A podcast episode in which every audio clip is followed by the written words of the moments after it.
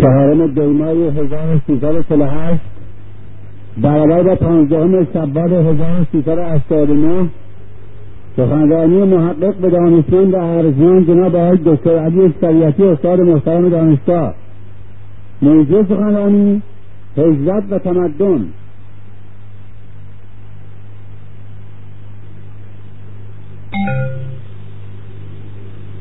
موضوع صحبت امشب و فردا شب من.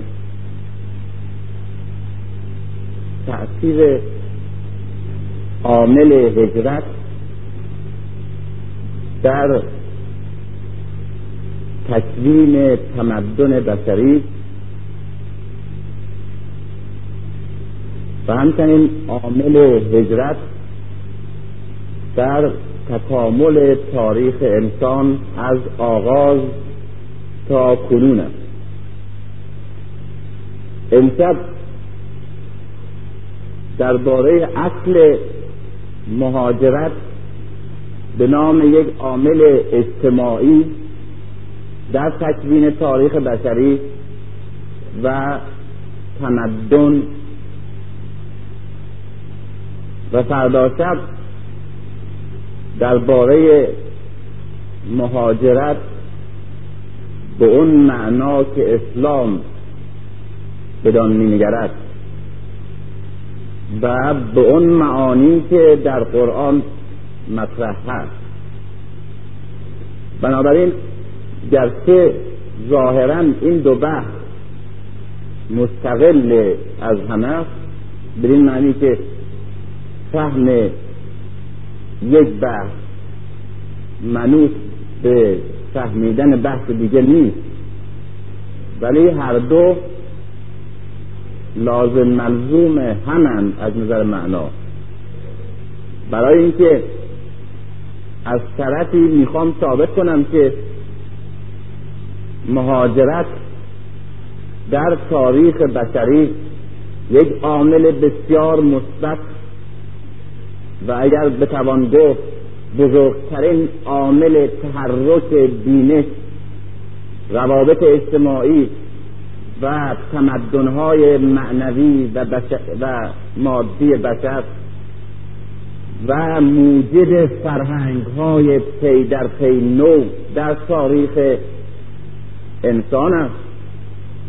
و هم می‌خوام ثابت کنم که مهاجرت در اسلام با همین معنا و با توجه به همین خصوصیت اجتماعی و اثری که در ساختن انسان و تاریخ و تمدن و فرهنگش دارد ترک شده است.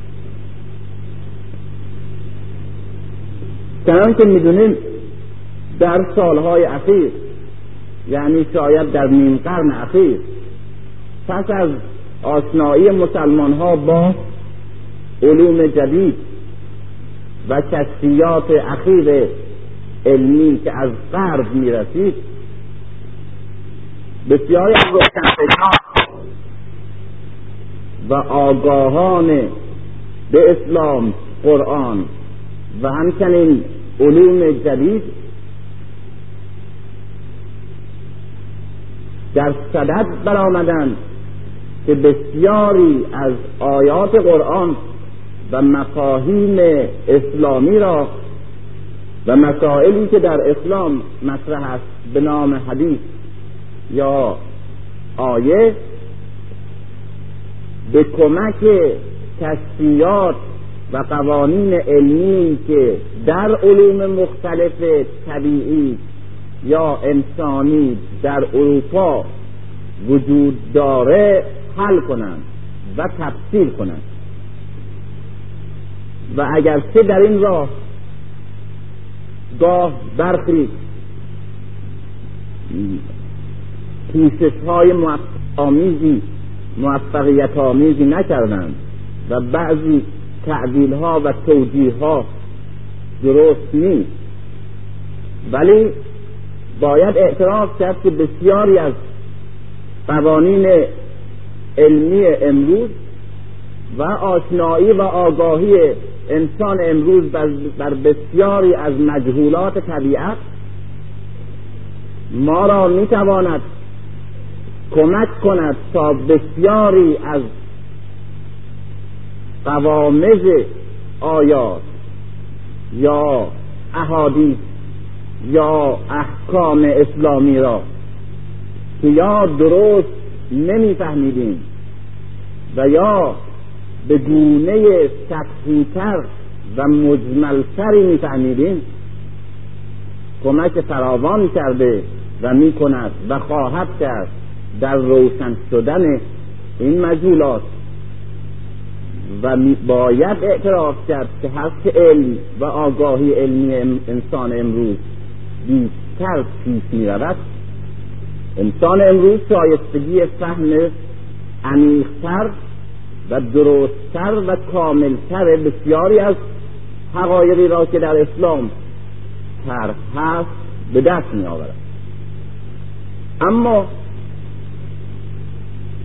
اون که در عین حال که یک کمک بسیار بزرگی به متفکرین ما هست قابل تأسف هم هست این است که معمولا همیشه و شاید تقریبا همیشه اول باید یک قانون علمی یا اجتماعی در یکی از رشته های علوم فیزیک بیولوژی شیمی زمینشناسی نجوم یا علوم انسانی.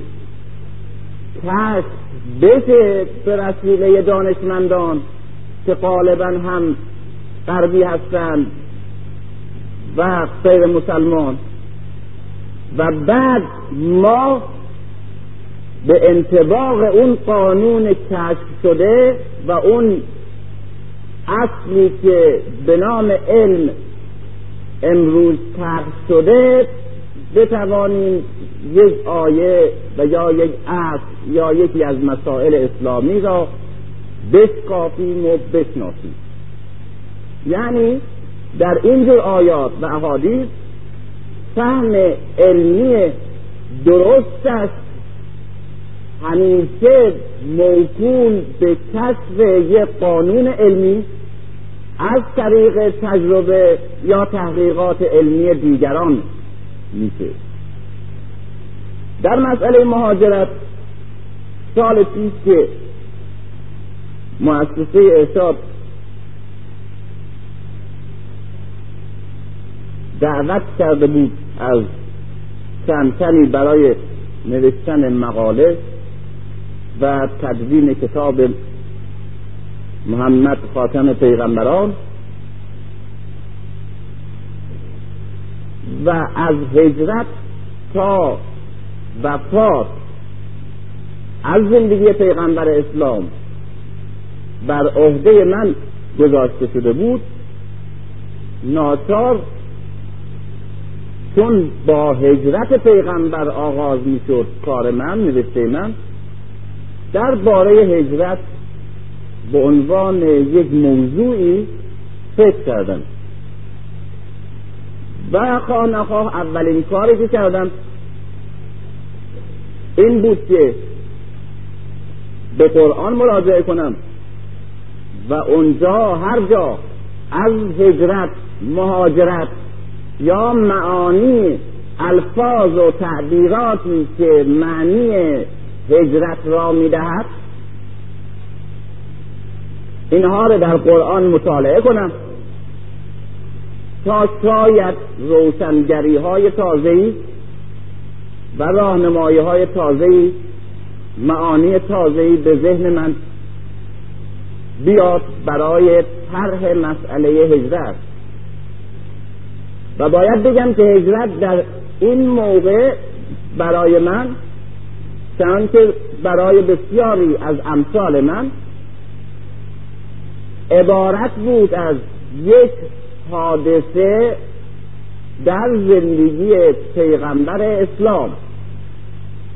یعنی مهاجرت یا هجرت یا بحث هجرت که در اسلام مطرح است فقط و فقط عبارت است از حرکت پیغمبر اسلام از مکه به مدینه. و مهاجر هم عبارت است از صفت کسانی که پیغمبر اسلام را در انتقال از مکه به مدینه همراهی کردند و استثناءا به کسانی که پیش از این انتقال پیش از این هجرت به دستور پیغمبر اسلام از مسلمانانی که در مکه به پیغمبر گرویده بودند و در مکه شکنجه می‌دیدند به حبشه سفر کرده بودند. قلمرو معنی و مفهوم هجرت و مهاجر در اسلام همین بود.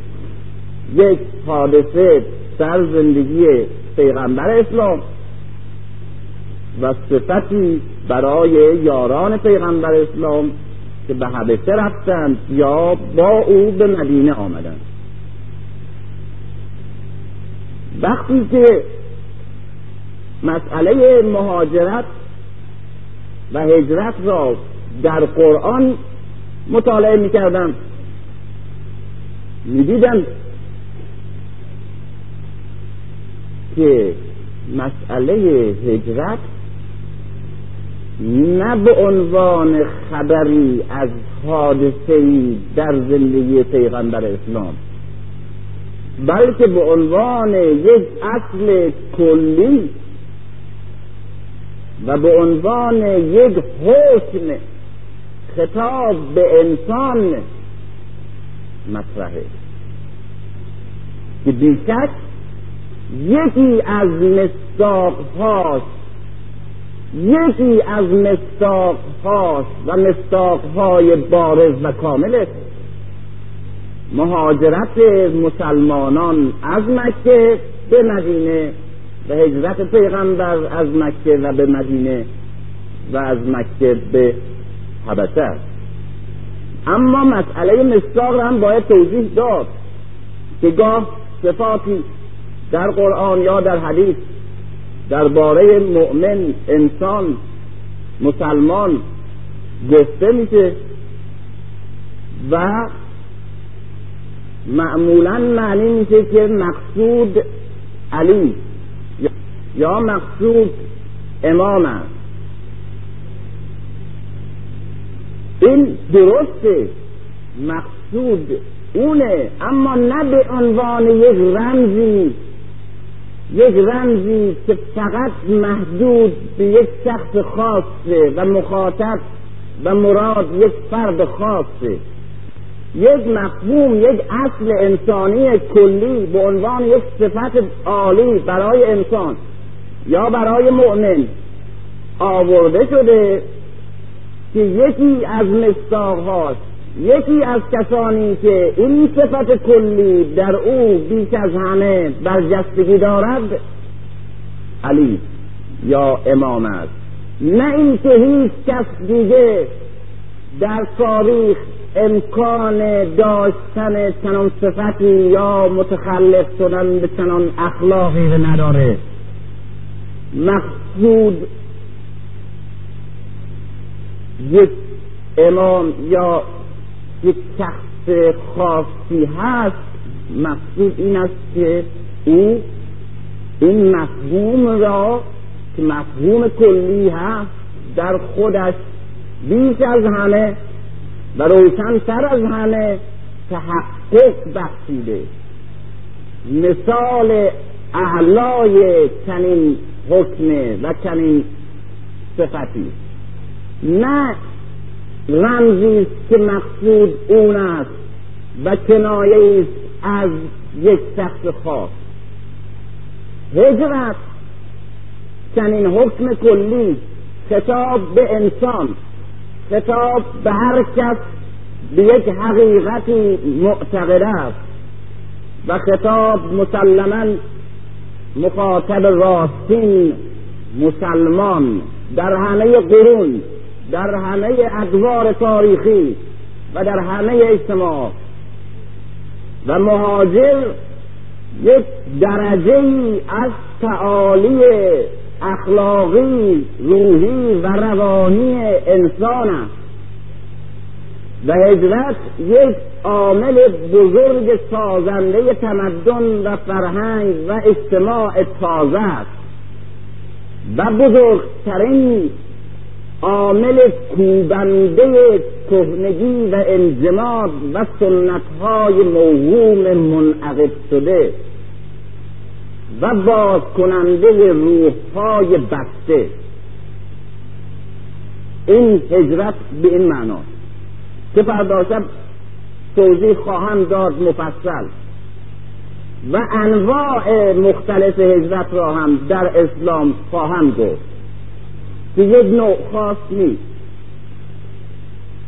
یک مسئله در نظر من مسئله کلی عوض شد. یک اصطلاحی که به عنوان یک حادثه خاص همیشه توی ذهن ما مطرح می‌شد به عنوان یک حکم کلی و یک اصل و برای یک فرمان به انسان و به عنوان یک عامل بزرگ اجتماعی که دارای آثار معجزاسا در ساختن ماهیت آدمی و در پیش بردن تکامل و تحول و ارتقاء تاریخ بشری هست. به این عنوان در قرآن مطرحه. وقتی که این معانی را این آثار را و این لحن قرآن از هجرت را و این دامنه وسیع و عمیقی که قرآن به عمل هجرت و به صفت مهاجر میده یافتم منتقل شدم به تاریخ.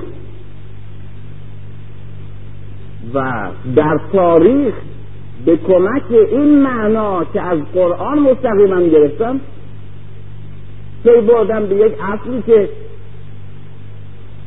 در هیچ فلسفه تاریخ در اون میزانی که من می‌شناسم و در هیچ مکتبی از مکاتب جامعه شناسی در قلمروی که من اطلاع دارم که به هر حال رشته تخصصی هم تاریخ و جامعه شناسی ندیدم. و یک بحث دیگه که باز برای من جالبتر بود اینه که در مسائل علوم انسانی علوم دو نوعه علوم دقیقه علوم طبیعی. علومی هستند که از طبیعت خارج صحبت می‌کنن. زمین و آسمان و هوا و گیاه و حیات و حرکت و حیوانات و تمام مسائل موجود در طبیعت. بنابراین فیزیک کیمی زیستشناسی و انواع علوم مثل نجوم مثل میکروب شناسی مثل فیزیولوژی اینها همه علوم طبیعی هستند. صفت این علوم علوم دقیقه است. سیانس اگزکت به اینا میگن. یعنی علومی که دقیقه. قوانین علمی که در این علوم تحت میشه عنوان میشه استثناء نداره. محمل و مجمل نیست. دقیق. و چندان دقیق این علوم که از طبیعت استخراج میشه که بر اساسش میشه ماشین ساخت. بر اساس این علوم که استنباط می‌کنیم می‌توانیم با محاسبه بر اساس این اصول و این روابط به کره ماه بریم به مریخ بریم. و این محاسبه ها درست و دقیق انجام میشه و دقیق هم به نتیجه می‌رسه. و این نشان میده که اصول علمی مبتنی بر علوم طبیعی دقیق است و واقعا دقیقه. نوع دوم از علوم علوم انسانی. موضوع این علوم طبیعت نیست انسان.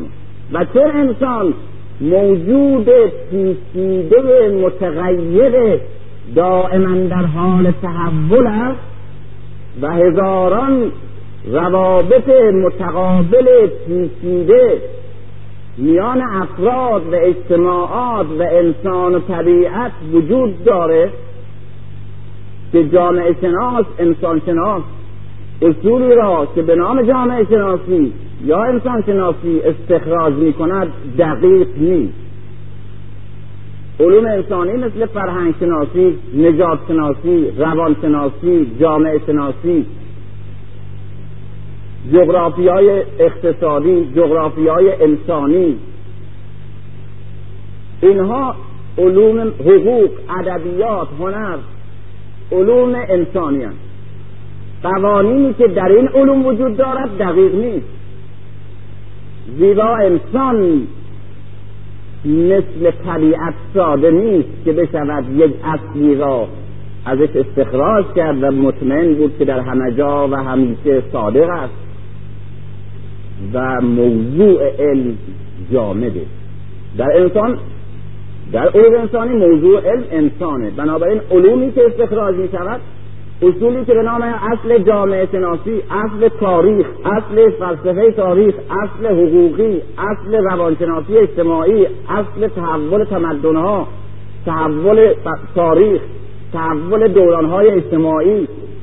این اصول در این علوم تحمیشه دقیق نیست و استثناء فراوان داره. و گاه یک اصل جامعه شناسی یا روانشناسی اجتماعی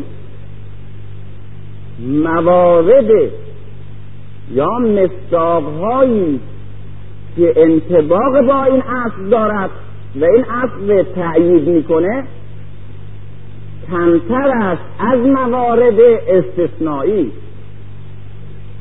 یعنی اون موارد استثنایی در صدها اصل دیگه توجیه میشه.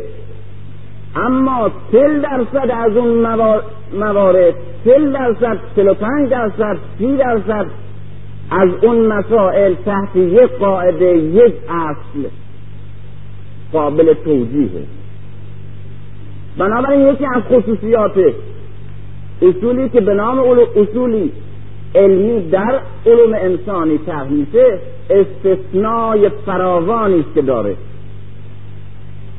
در اینجا با کمال تعجب به اصلی در تاریخ بشر. با راهنمایی این معنای خاص و تازه که از قرآن گرفتم به اصلی پی بردم که استثناء نداره و شاید این تنها اصل در تاریخ در تاریخ تمدن ها تاریخ تحولات اجتماعی بشر هست که استثناء پذیر نیست. از نوع اصول علمی که در علوم دقیقه علوم طبیعی عنوان میشه. بنابراین به کمک قرآن برخلاف روال معمول به کمک قرآن یک اصل علمی را در تاریخ تمدنها و تاریخ تحولات اجتماعی و در فلسفه تاریخ من پی بردم. نه اینکه یک اصلی در جامعه شناسی یا فلسفه تاریخ باشه و اون رو من بشناسم و با آگاهی با این اصل و با این دیدی که از علوم اجتماعی گرفتم برگردم قرآن رو باز کنم هجرت رو مطالعه کنم و اون معنی را در این مسئله بجویم و با این هجرت منطبق کنم. نه چنین اصلی به نام مهاجرت که طرح می‌کنن در فلسفه تاریخ و جامعه شناسی طرح نیست. در قرآن به این شکل طرحه و من با برای فهمیدن مصداق این مسئله بود که به تاریخ برگشتم و مهاجرت رو مطالعه کردم. دوم این که به این اصل بسیار شورانگیز برای کسی که در مسائل علوم انسانی کار می‌کنه پی بردم که یه قانون کلی وجود داره. و اون اینه. که در تاریخ بشر هیچ تمدنی نیست. از تمدنهای مستقل درخشان مشخصی که تاریخ تمدن امروز آن را به نام یک تمدن می‌شناسد که متعاقب یک مهاجرت نباشد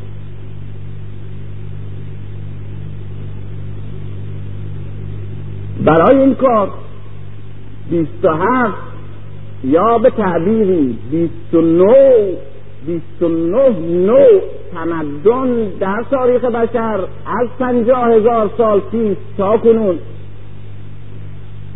که اثری از تاریخ انسان در نوعیت فعلی هست و شناخته شده بیست هفت یا به قول و نه نوع تمدن شناخته شده.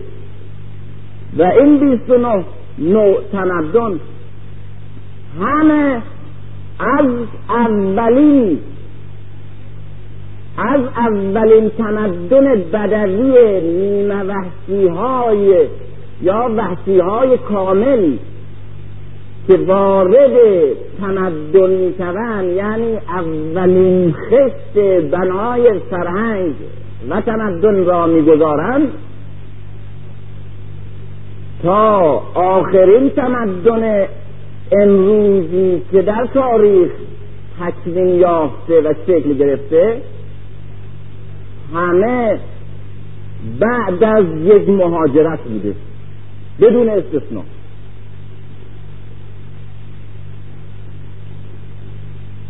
اولین بار در قرب انسان نئاندرسال در پنجاه هزار سال پیش استخوانها و فسیلهاش به کشف کردن انسان نئاندرسال یک حیوان راست بالا بوده. یعنی روی پاش ایستاده اما یک حیوان کامل بوده. به مرحله نوع انسان هنوز نرسیده بوده. هنوز ابزار نمی‌تونسته بسازه. هنوز احتمالا سخن گفتن نمی‌دانسته. و هنوز آتش را نمیشناخته. این انسان اولیه است که ما در اروپا می‌شناسیم. بعد بلا فاصله آثاری از تمدن کشف میشه در اروپا. این آثار مال اواخر قرن نوزدهم بود که کشف شد. آثاری از استخوانهایی که به صورت سوزن در آمده و برای دوخت لباس به کار می. نقاشی هایی در دیواره های قارها در اسپانیا در سی هزار سال پیش. و مجسمه های مختلف و سنگ های تراشیده و چوب های خاصی که پرتاب می‌کردن برای شکار و رنگامیزی مسکن یا یک دیواره تیز اینها آثار اولیه است که نشان میده یک قومی اینجا بودند متمدن. این قوم رو شناختند. در کمتر از هفتاد هشتاد سال پیش شناخته شده. این قوم کرومگننه که احتمالا سی هزار سال پیش از آسیا وارد اروپا شده. بعضی ها معتقد هستن که پونزه هزار سال پیش بعضی ها سی هزار سال پیش و برخی بین این دو که اون مهم نیست.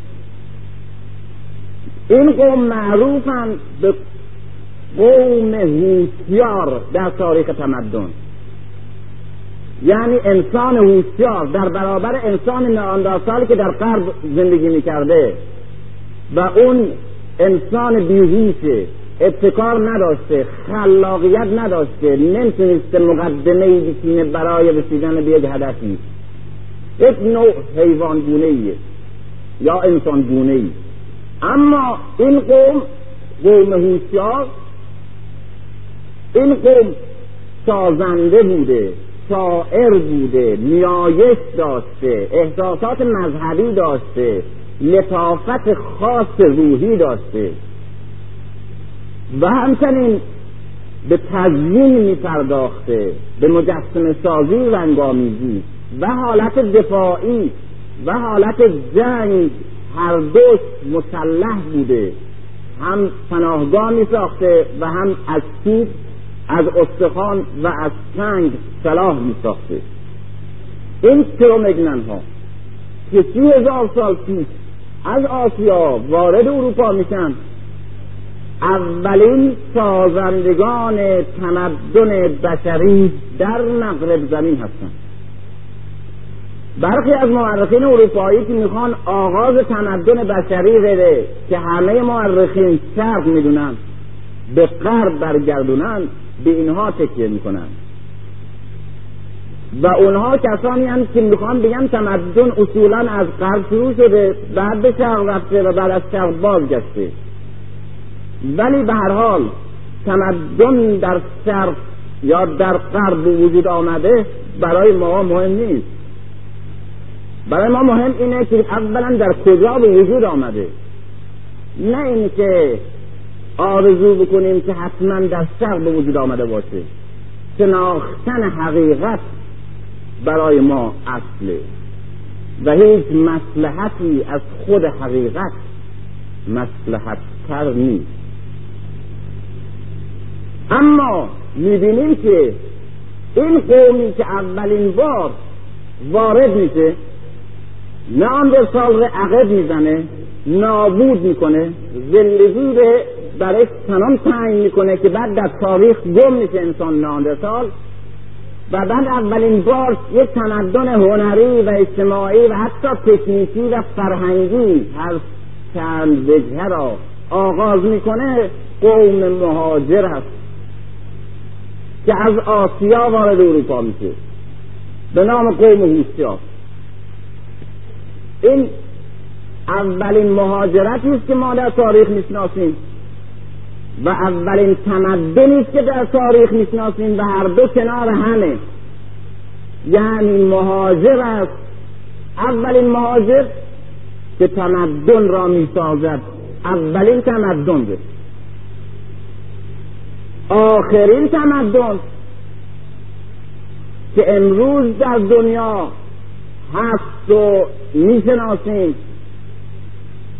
و نوترین تمدن کنونی تمدن امریکا. تمدن در امریکا. و این تمدن یک تمدن مهاجرتی. و می‌بینیم که مردم امریکا سفید پوست هاشون مهاجرین اروپایی هستند که در قرون پیش رفتن به امریکا و اینها از سرزمین پربرکت و حاصل خیز امریکا استفاده کردند و بعد جامعه ای ساختند و بعد تمدنی و بعد چنین قدرتی را که امروز می‌بینیم. این آخرین تمدن و می‌بینیم مال مهاجره و اون نخستین تمدنی که می‌شناسیم باز متعلق به مهاجره.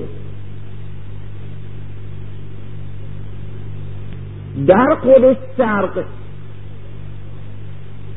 کم کم از دوره ما قبل تاریخ که نزدیکتر میشیم به دوره تاریخ که خط داریم و آثار شناخته تر داریم و تمدنهای روشنتر همه جا مهاجرت تمدن. مهاجرت تمدن. این دو کلمه همیشه با هم تکرار میشه. یک قانون جامعه شناسی این قانون در نظر همه جامعه شناسا در هر مکتبی محترمه قابل اعتباره. در لرگل la méthode de sociologie مال به عنوان یک اصل بزرگ در جامعه شناسی مطرح است که وقتی دو تا پدیده را دو تا مسئله را در جامعه بشری کنار هم می‌بینیم و می‌بینیم هر وقت این نیست اون پدیده دیگه هم نیست و هر وقت این پدید میاد اون هم پدید آمده. و هر وقت یکی میره اون یکی دیگه هم نابود میشه. یعنی دو تا اصل دو تا واقعه دو صفت همیشه در جامعه انسانی با همند. مسلما بین این دو رابطه علت و معلولی وجود داره. یا یکی علت دیگری و دیگری معلول دیگری یا هر دو معلول علت دیگری. بنابراین دو تا حادثه مهاجرت و تمدن تازه در تاریخ هر جامعه و هر تمدنی و هر ملتی که می‌شناسیم و مطالعه می‌کنیم با هم متعاقب همند. همواره اول مهاجرت بلا فاصله تمدن. بلا فاصله و این بلا فاصله را در اصطلاح تاریخ تمدن میگن. بزرگترین قوم مهاجر در تاریخ بشر که می‌شناسیم قوم آریایی. در هزار و دویست تا هزار و پونصد سال پیش از میلاد اینها یعنی سه هزار و دویست تا سه هزار و پونصد سال پیش از این این اقوام وحشی فاقد هر گونه تمدنی از قسمت های شمال شرقی یا شرق بحر خزر یا نواحی جنوب روسیه که درست روشن نیست. به طرف پایین سرازیر میشن. عوامل این مهاجرت تغییر وضع اقتصادیشونه یا وضع جویه یا کسوت جمعیت و کمبود خوراک و چراگاه به حال دست به مهاجرت می‌زنن. اینها همطور که در سر راهشون میان گروهی به هند و ایران وارد میشن و ملت ایران کنونی دنباله این مهاجرت و به هند ادهی وارد میشن و مردم هند که امروز می‌شناسیم از اخلاف اون مهاجران اولیه آریایی. هست و بعد اینها به یونان میرن و به اروپا میرن. تمدنهای بزرگ تاریخ بشری تمدن هند که بیش از سه هزار سال سابقه درختان معنوی داره. قوم متمدن کهنسال ایران که در دو هزار سال پیش دارای تمدن بسیار درخشانه به نسبت جهان اون روزه. و یونان که دارای یک تمدن بسیار عظیمی است که هنوز انوار فکری و هنری بر دنیا و تمدن فرهنگ امروز پرتو انداخته. و تمدن اروپا. همه تمدنهای نژاد آریا هستند. آریایی هایی که همه مهاجرانی هستند که از یک گوشه حرکت کردند و در سراسر آسیا و اروپا پراکنده شدند. این اقوام مختلف آریایی وحشی هایی بودند که وقتی وارد ایران شدند و وقتی وارد هند شدند بومیان اونجا را قتل عام کردند و کستار کردند و اصولا در نظر در لحظه این بومی ها مثل دراویدی های هند که بومی های هند بودند پیش از اینکه آریایی ها بیان به هند یعنی مردم هند امروز اصولا کلمه آریایی را به معنای وحشی و ددمنش و خونخوار و بیرحم و قارتگر می‌دانستند. آریایی یعنی دارای این صفات. برای که از این قوم جز جنایت و آدمکشی و وحشیگری ندید و آریایی چنین بود. این قوم وحشی که به درند خویی معروف در ذهن همه انسانهای بومی در هند و ایران و یونان همین قوم بزرگترین تمدنهای بشری را یا دسته ای از درخشانترین تمدنهای بشری را ساخته. مثل تمدن هند تمدن ایران باستان تمدن تمدن یونان تمدن روم تمدن اروپا. بنابراین همه این تمدن هایی که یاد کردم که از برجسته ترین تمدن های تاریخ بشره مال مهاجره یعنی آریایی و همه پس از مهاجرت آریایی ها به وجود آمده. نوع دیگه در ردیف این سلسله از تمدن ها تمدن های بین النهرین که برخی اون تمدن های بین النهرین مقدم بر تمدنهای آریایی یعنی هندی و ایرانی و یونانی می‌دونن. که بر یونانی مسلمه ولی در هند و ایران کاملا مسلم نیست. برخی طرفدار اون تزن بعضی طرفدار این تز ولی این برای ما اهمیت نداره. برای ما این اهمیت داره که تمام تمدنهای درخشان و کهن بین النهرین همه بدون یک استثناء تمدنهای زائیده مهاجران است. اولین تمدنی که در بین النهرین در پنج هزار سال پیش یا در سه هزار سال پیش می‌شناسیم تمدن سومره در جنوب بین النهرین عراق کنونی تا خلیج فارس. در اینجا در هفت هزار سال پیش باطلاق بوده. یعنی همین خلیج فارس به طرف بالا پیشروی داشته. تازه در پنج هزار سال اخیر عقب نشینی کرده. این باطلاق ها که نما یادگار دوران گذشته زمین شناسی بوده که خلیج فارس با بحر خزر یکی بوده یا با دریاچه اورال و مدیترانه بعضی ها میگن باطلاق بوده. سومریان آرامی هایی هستند که از خارج و بعضی معتقدند از نواحی قفقاز آمدن به بین النهرین.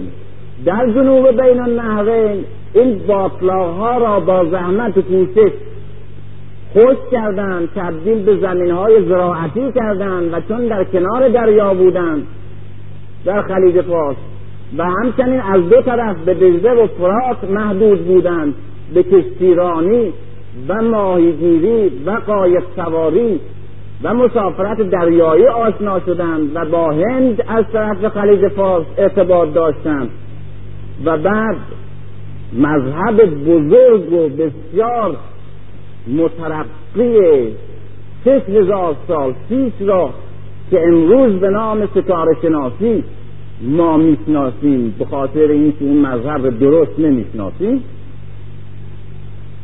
و بر اساس این مذهب نجوم مترقی اون زمان به وسیله اینها به وجود آمد.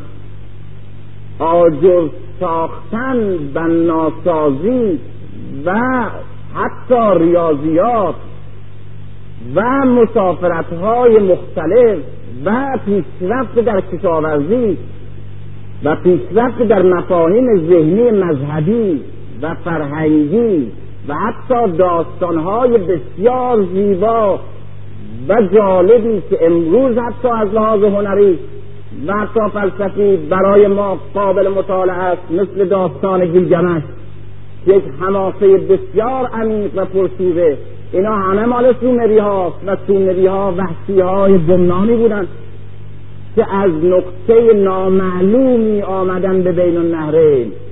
چرا نقطه نامعلوم؟ به خاطر که اینا وقتی که به مهاجرت دست زدن به قدری از نظر تربیتی و فرهنگی پس بودند که نتوانستند منشأ اولیتون و همچنین داستان مهاجرتشون رو ثبت کنند قبائل وحشی هستند که حرکتهاشون رو گذشتهشون رو فراموش می‌کنند. و برای همین هم است که اغلب این مهاجرت ها ریشش نامعلومه حتی مهاجرت آریایی ها و بعد همینا هستند که بعد دو زمین تازه که وارد میشن تبدیل به قوم متمدن فرهنگی دارای مذاهب پیشرفته و احساسات هنری و ادبی و عرفانی بسیار بالا.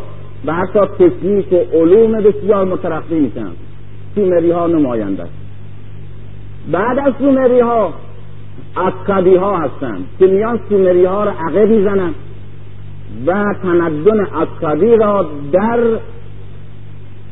وسط بین النهرین مرکز بین النهرین برپا می‌کنند و تمدن سومری را در خودشون حل می‌کنند از بین می‌برند. این تمدن اکادی که از تمدن های درخشان باز بین النهرین تمدن اقوام آرامی که از عربستان به اینجا وارد شده. برخی معتقدند که از عربستان آمدنشون کاملا مسلم نیست. برای ما مهم نیست از کجا آمدن.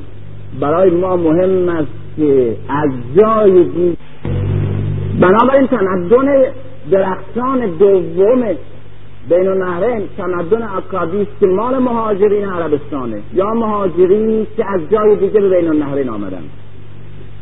تا می‌رسه به تمدن بابلی که باز تمدن قوم آرامی است و آرامیان از بیرون وارد بین النهرین میشن و مهاجرانند و همین تمدن بابلی است که به نام شهر بابل و برج بابل و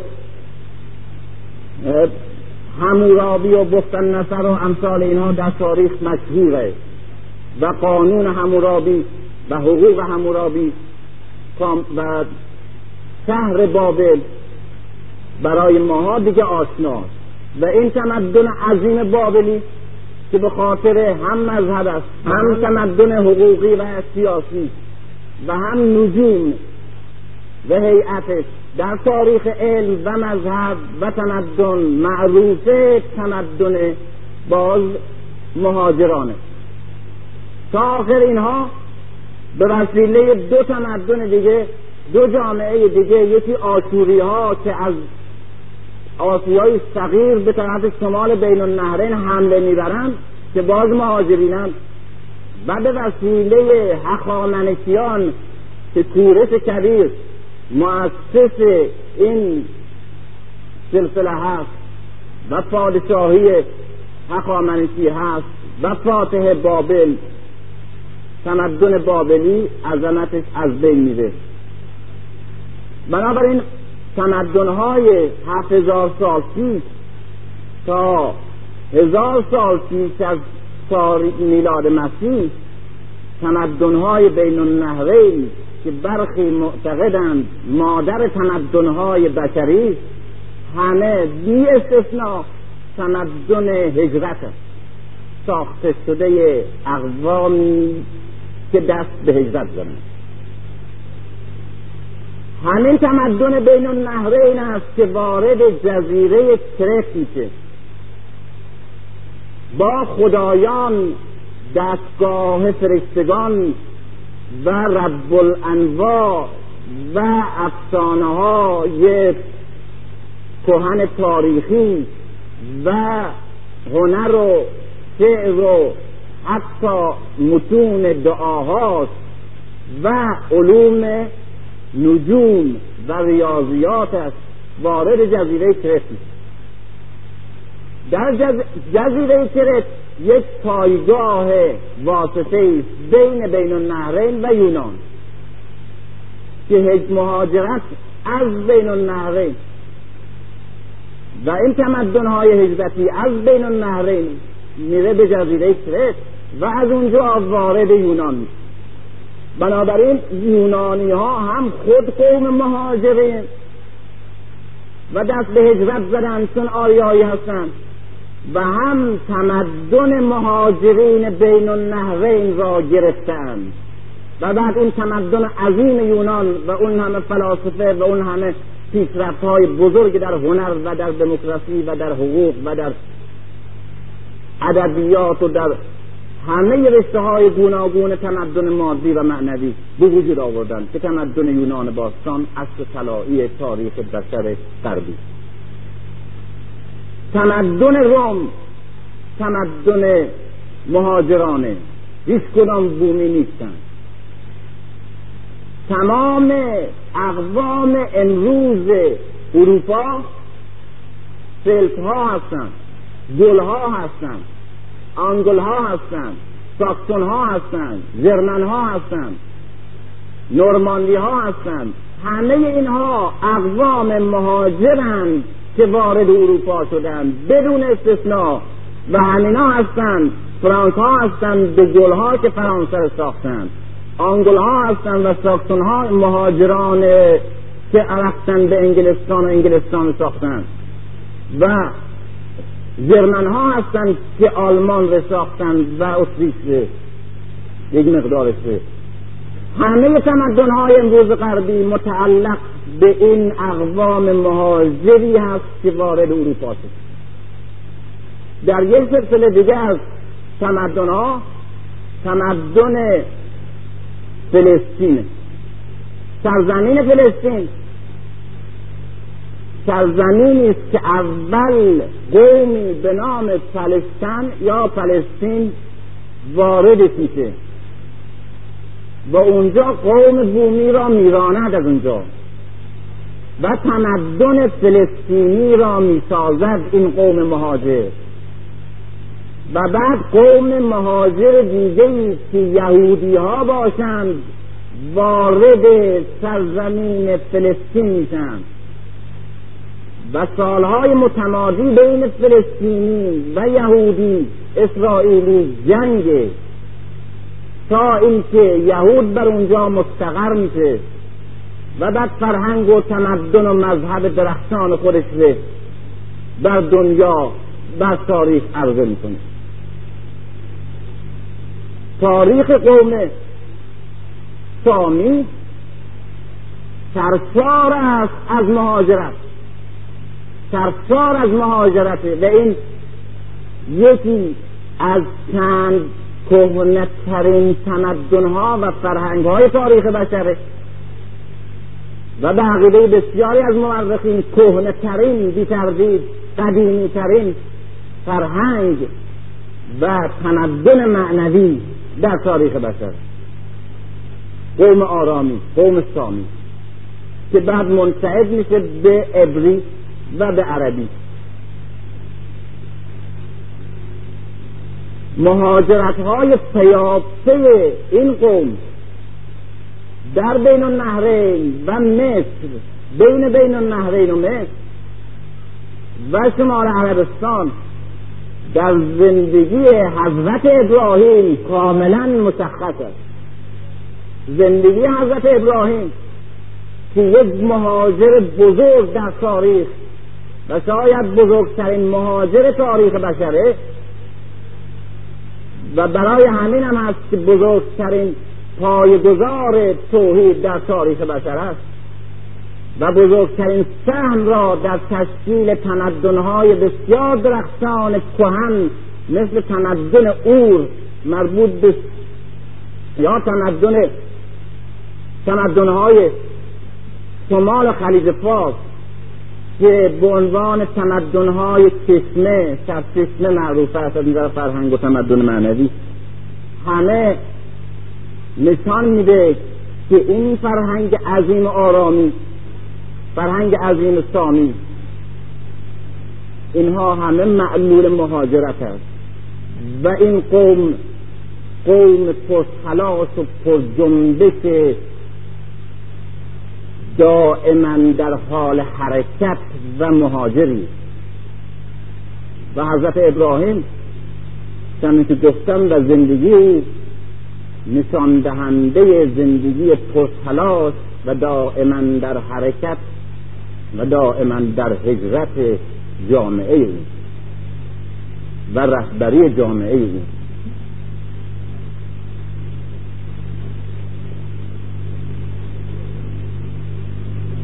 تمدن اروپای کنونی دارای خصوصیتی است که برای کسی که این مسئله رو تحقیق می‌کنه بینهایت تیرانگیزه عامل اساسی تمدن تمدن فرد هر کس هر طرز تفکری داشته باشه بیشک نمی‌تونه انکار کنه که جنگ های صلیبی عامل اول. و اکتشافات جغرافیایی و همچنین جهانگردی نهضت اکتشافات جغرافیایی و نهضت جهانگردی در قرن چهارده و پونزده در اروپا عامل اساسی تغییر طرز تفکر یا تکان خوردن دیوارهای راسد و منجمد جامعه غربی بوده. بنابراین هر چه بگیریم علت تحولات اجتماعی ره شک نباید داشته باشیم که تا جامعه تغییر نکنه تکان نخوره بنیادش و روابط اجتماعی عوض نشه طرز تفکر مردم تغییر نکنه. این جامعه و این مردم شایستگی سازندگی جامعه نو فرهنگ نو تمدن نور ندارن. و همه معتقدند که عامل اساسی این یکی جنگ های صلیبی در اثر تماس با مسلمان ها که اون موقع تمدن بسیار درخشان جهانی داشتن و تنها جای متمدن جهان به معنای واقعی کلمه بود. جنگ های صلیبی دوم نهضت جهانگردی و اکتشافات جغرافیایی در قرن چهارده و پونزده در قرن چهارده و پونزده یک مرتبه یک جهش عمومی از طرف جهانگردان جغرافیدانان و حتی ماجراجویان و اقتصاددانان و سیاستمداران هم به وجود آمد در اروپا که شرق و غرب عالم را بگردند و راه های تازه را بجویند و سرزمین های تازه را کسب کنند. این رش میگن نهضت جهانگردی یا اکتشافات جغرافیایی در قرن چهارده و پونزده و این حوالی این قرون را دوره اکتشافات جغرافیایی دوره جهانگردی و به تعبیر ما دوره مهاجرت مینامند. اما جنگ های صلیبی هم خودش یک عامل هجرتی عامل مهاجرتی مسلما بسیار اتفاق افتاده که یک قوم وحشی سالهای بسیار با یک جامعه متمدن بسیار بزرگ در حال جنگ بوده اما تمدن را از اون نگرفته. اقوام عرب همواره در دوره ساسانیان و پیش از ساسانیان اسکانیان همیشه میتاختن به سرزمین های متمدن و جامعه متمدن ایرانی و هیچ وقت از ایران تمدن نگرفتن. تا اسلام آمد مغز و عوض کرد و بعد متمدن شدن. بنابراین در اثر, در جنگ تنها یا تصادم یا تماس تمدن رسوخ نمی‌کنه. باید سرزمین مساعد گیرندگی و سازندگی بشه. جنگ های صلیبی